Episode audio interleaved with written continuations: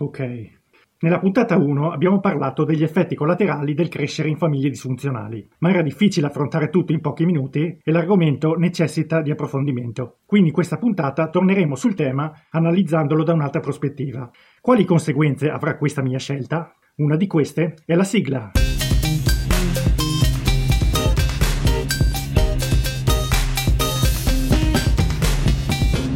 Bentornati a Conseguenze, anomalie imprevisti della legge causa-effetto. Io sono Simon e dal momento che ultimamente mi interesso di psicologia e comunicazione mi capitano spesso discussioni su relazioni, cause, effetti, eccetera, perché non farci un podcast? Crescere in famiglie disfunzionali ti porta a sentirti criticato, giudicato e a sentirti attaccato ogni secondo. Ma quali altri effetti può avere? Ci colleghiamo col nostro Florian. Florian, ci sei? Sì, ci sono, ci sono. Ciao Simon. Quali altri effetti può avere?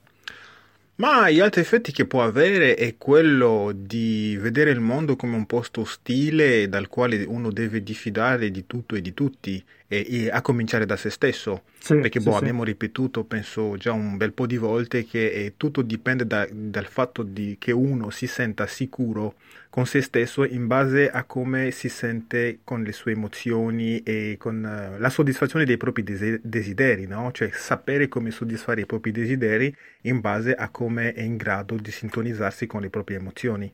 Esatto. Quindi non, no, non avendo la capacità di um, regolarsi, autoregolarsi in questa direzione qua e quindi l'interazione con il mondo diventa una cosa ostile perché sì. uno presume che il modo in cui ha vissuto nella sua famiglia è il modo standard con il quale si vive anche al di fuori. Perciò se una persona si ritroverà in situazioni in cui non ci sono nemici, si metterà a cercare nemici, sì, eh, magari sì, in una battuta innocua che uno fa, tipo, ah guarda mi ricordi quel personaggio che ho visto in quel fumetto e la persona si incavolerà perché penserà di essere presa in derisione, attaccata per essere umiliata di fronte a tutti, quando in realtà magari è una normale battuta che si fa fra amici o che si fa nelle serate. Esatto, Oppure sì. una persona potrà cominciare a prendersela con un gruppo um, che ritiene come un, un, inferiore a sé, quindi possiamo parlare tipo di minoranze e qua entriamo tipo in ottica de, del razzismo. Ok, e quindi questo razzismo come ha inizio? Questo razzismo può essere innescato in due modi, perché tu hai il razzismo che parte da un ragazzo bianco, per sì. esempio, che cresce in una famiglia disfunzionale, eh. col padre che lo picchia, che pa- quel padre che ehm, abusa della madre e cose simili. Poi, che cosa farà il padre col figlio in modo da non farlo riflettere troppo su chi è lui veramente e sulle dinamiche interne della famiglia, in modo che magari questo si ribella e un giorno se ne va? Cercherà di fare indirizzare tutta la rabbia del figlio su altre persone, magari minoranze lesbiche, sì. omosessuali, minoranze nere, ebraiche, tutte quelle fasce della so- società viste come fragili. Sì, e quindi sì, questo diventerà lo sfogo del figlio di, una, di un genitore del genere perché potrà dire ah guarda eh, è perché per colpa di queste persone qua che sono sempre arrabbiato perché ci rubano il lavoro eh, e io quindi torno sempre incavolata a casa e così via dicendo. Perché alla fine un bambino che cosa sa del mondo? Ne sa quello che vede in televisione e quello che sente in casa.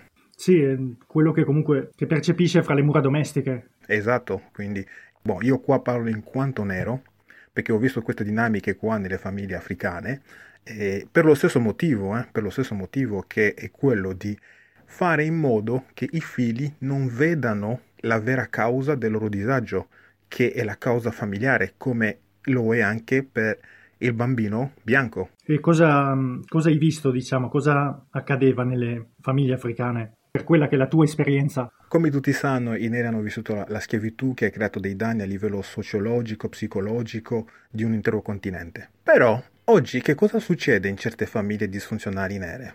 Il padre che picchia il figlio, che picchia la moglie, che tradisce la moglie in continuazione, che minimizza il figlio, che lo paragona sempre ad altre persone. Ok? Lui che cosa farà una certa? Comincerà a dire: Ah, guarda che colpa dei bianchi, guarda che colpa di loro che hanno fatto questo, questo, questo e quell'altro. Sì. Lo dico perché è quello che è successo anche a me. Io devo ammettere che c'è stato un periodo nella, mia vita eh. in cui eh, ero stato indirizzato in questa direzione qua. Io avevo l'impressione che quindi tutte, tutti i malori, tutte le, le, le, sfortune che ci capitavano era per colpa dei bianchi.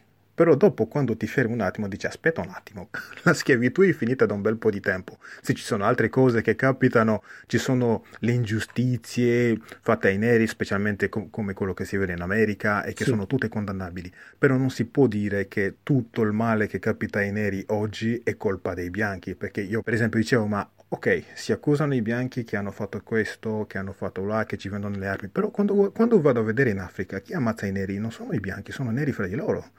Okay. okay. Quando vado in America e vedo le gang che si sparano, che mietono vittime a destra e manca, sono neri fra di loro.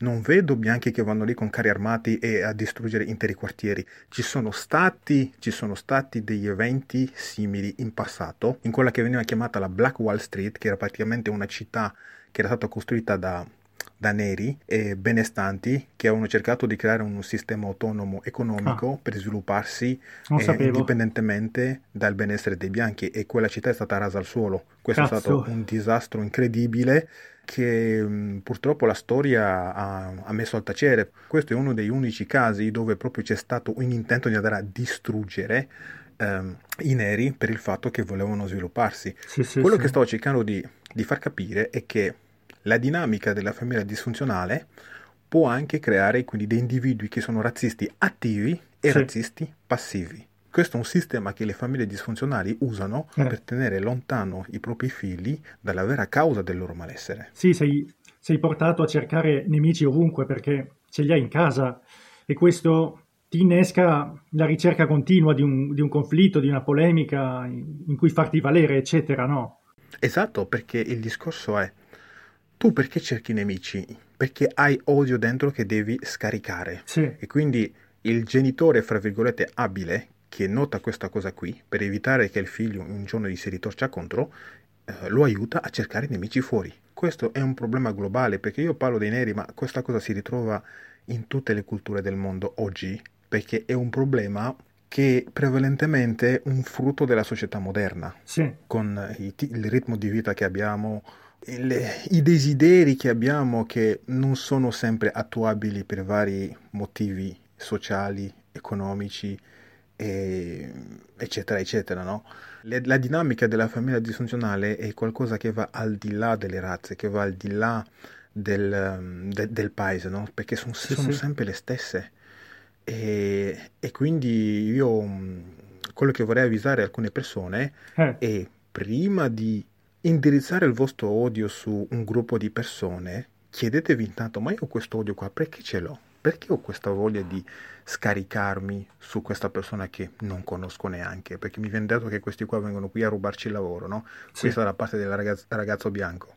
Dalla parte del ragazzo nero ti viene detto che questi qua hanno ucciso i tuoi antenati, hanno fatto quella così, però guarda dove sei oggi, sei in Italia. Sì. Qualcuno ti impedisce di salire nell'autobus perché sei nero? Non mi sembra. Eh, sembra di no. Qualcuno ti impedisce di andare al supermercato perché sei nero? Non mi sembra.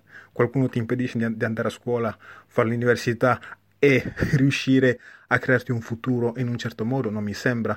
Mm, no, magari Ci no. saranno sicuramente certi limiti che vengono messi in certe cose, ma questo lo ritrovi ovunque, perché per esempio se tu vai in Africa e arriva, che ne so io, un tipo dall'India che vorrebbe aspirare a diventare il boss dell'azienda più, che vende di più in Africa, non te la faranno fare facile, ma è normale. Sì, okay? sì, sì. Quindi se togliamo questi elementi qua, il discorso è che bisogna cominciare a porsi le domande ehm, guardando nell'altra direzione, ovvero nella direzione di chi ti sta dicendo che il tuo nemico è quello lì.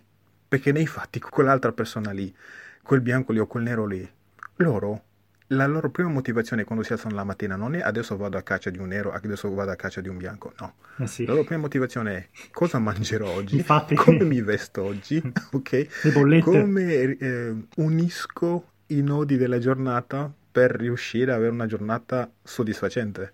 Queste sono le preoccupazioni sì, di, della di gran maggior parte di noi, secondo me. Sì, noi diciamo, parlo proprio a livello di di costituzione abbiamo tre cervelli. Abbiamo il cervello rettile che interviene e si pone in modalità difesa appena avverte un pericolo, il cervello limbico che scatta quando c'è qualche emozione e la neocorteccia che innesca il, la parte razionale, diciamo, i ragionamenti.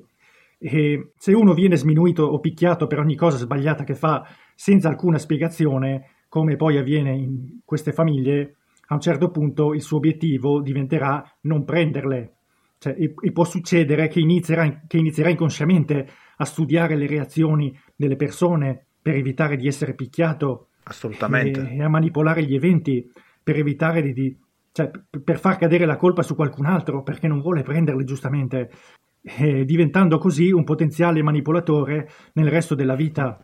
Ora io dico, un bambino non dovrebbe avere questo uso estremo dei cervelli, no? Ma assolutamente non dovrebbe, perché infatti le persone che escono da famiglie disfunzionali, che, sono, uh, che hanno gli atteggiamenti che hai appena elencato, vengono chiamati iperattive, sì. perché loro hanno paura di qualsiasi cosa, qualsiasi suono brusco, qualsiasi battuta che abbia qualcosa di pungente eh, qualsiasi sì, cosa, sì, sì. qualsiasi co- uno sguardo che magari, non so, uno ti guarda con uno sguardo che sembra disprezzante, quando in realtà la persona ti sta guardando ma non sta pensando a te, sta pensando a qualcosa che lo sta disturbando, che magari ha dimenticato il gas acceso in casa. E quindi capita che tu magari ti, ti trovavi sulla traiettoria del suo sguardo e ti metti a interpretare quello sguardo come, oh, questo qua c'era con me, aspetta che mi preparo perché qua magari ci sarà un conflitto, ok? E quindi questo meccanismo di cercare nemici crea razzismo e razzisti e, e crea anche vittime.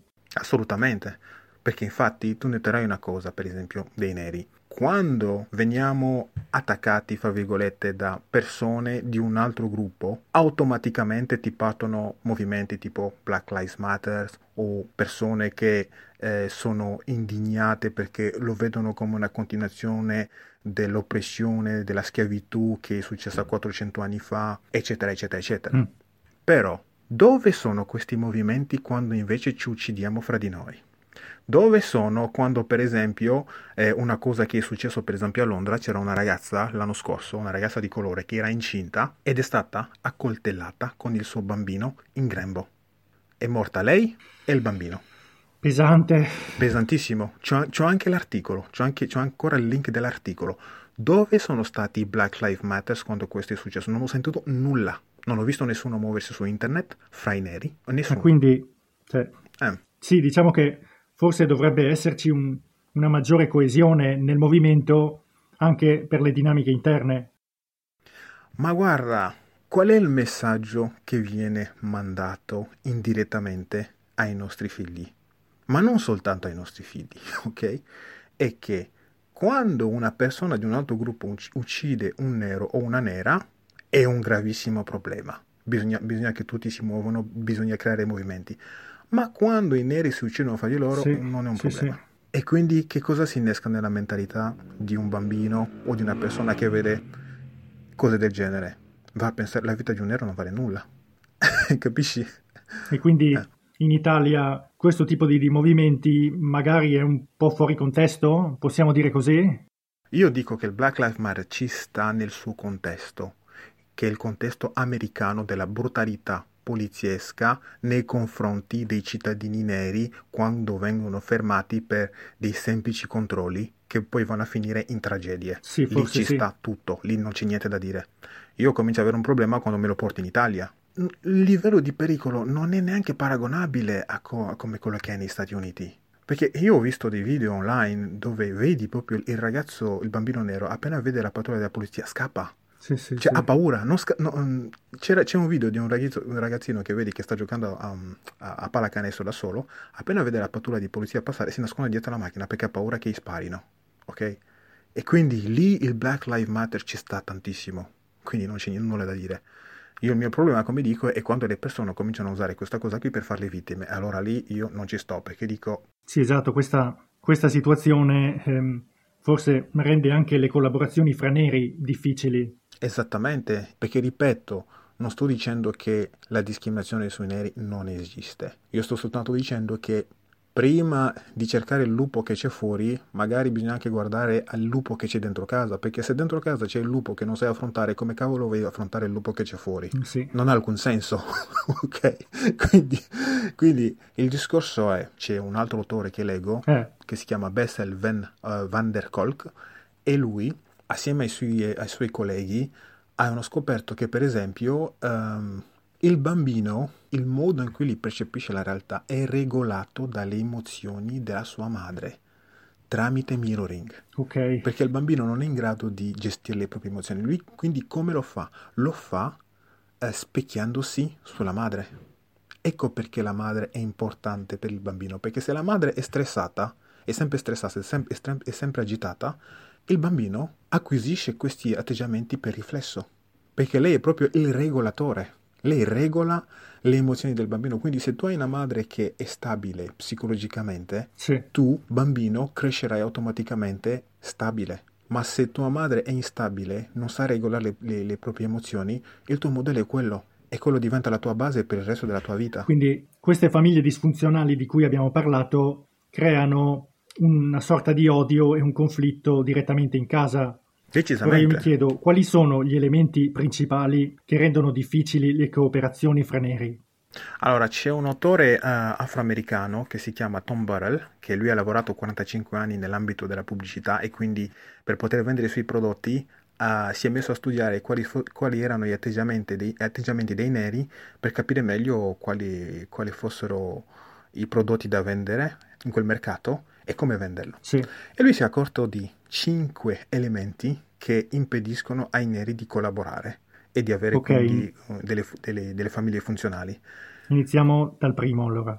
La prima è il fatto che c'è una, uh, una mutuale mancanza di fiducia. Cioè proprio i, i neri fra di loro già in famiglia non si fidano l'uno dell'altro. La madre non si fida dei figli e i figli non si fidano della madre e i- i- i figli fra di loro, fratelli e sorelle, non si fidano l'uno dell'altro.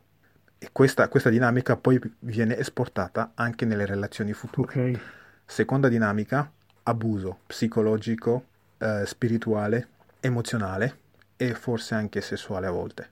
Il terzo è la distanza emotiva. sì, Io avevo un fratello che per esempio eh, quando gli esponevo i miei problemi e- e- emotivi rideva, Eh. non mi dava mai soluzioni. Così proprio. Al punto che a una certa ho smesso di, di- di confidarmi con lui dei problemi eh, emotivi che avevo.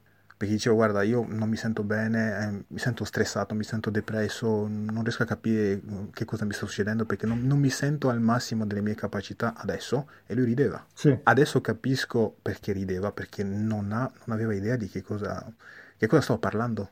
E Ok. quindi questo è- è il terzo elemento. quarto? Il quarto è l'infedeltà.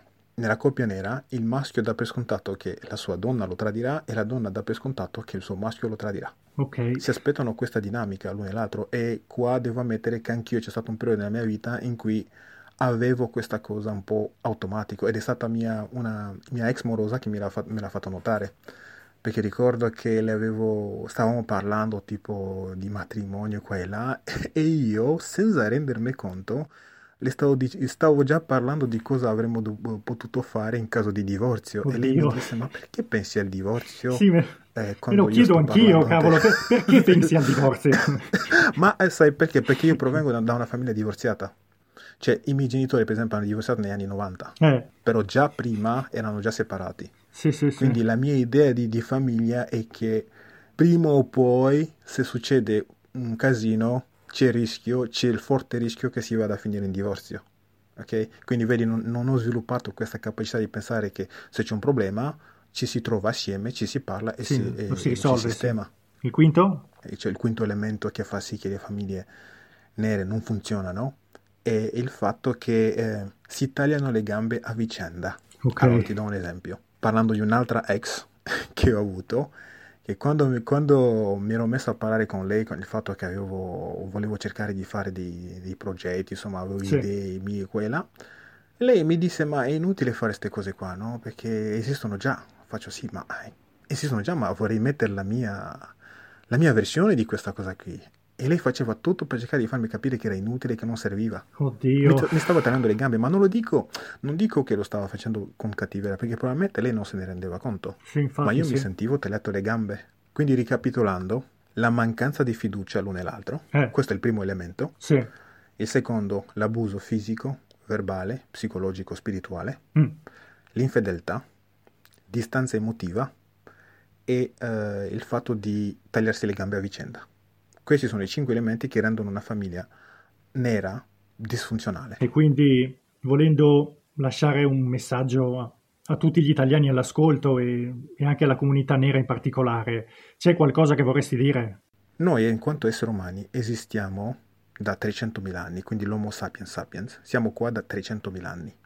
E alla fine, se quando vai a vedere i meccanismi degli esseri umani sono sempre gli stessi. L'uomo da, chi, da quando esiste ha voglia di sentirsi sicuro, ha voglia di essere amato, eh, non ama il tradimento, può essere in balia della vendetta, eccetera, eccetera. Quindi sono le stesse emozioni che si, si ripetono da 300.000 sì, sì, anni, ma che hanno contesti diversi. Sì. L'età della pietra è diversa dall'età del ferro, come l'età del ferro è diversa dall'età in cui viviamo adesso, l'età moderna. Sì. Cambiano i contesti, ma le emozioni sono sempre le stesse. Quindi io mi sono chiesto, ma è possibile che non ci siano state persone che ci abbiano lasciato il risultato delle loro, delle loro esperienze in libri? Sì, Perché è vero, è vero, sì. Da quando il mondo esiste ci sono stati un sacco di genitori che probabilmente hanno fatto un sacco di errori anche loro, che magari ne hanno tratto una lezione e hanno scritto mm. qualcosa per cercare di aiutare i posteri a non rifare gli stessi errori? Sì, in effetti sì. È lì che mi, mi si è aperto tutto un mondo che non sapevo e non immaginavo neanche che esistesse. Ma perché mi si è aperto? Perché mi sono posto quella domanda. Se non mi fossi mai posto questa domanda, io oggi sarei ancora a credere le cose che ho detto prima. cioè, eh, sì.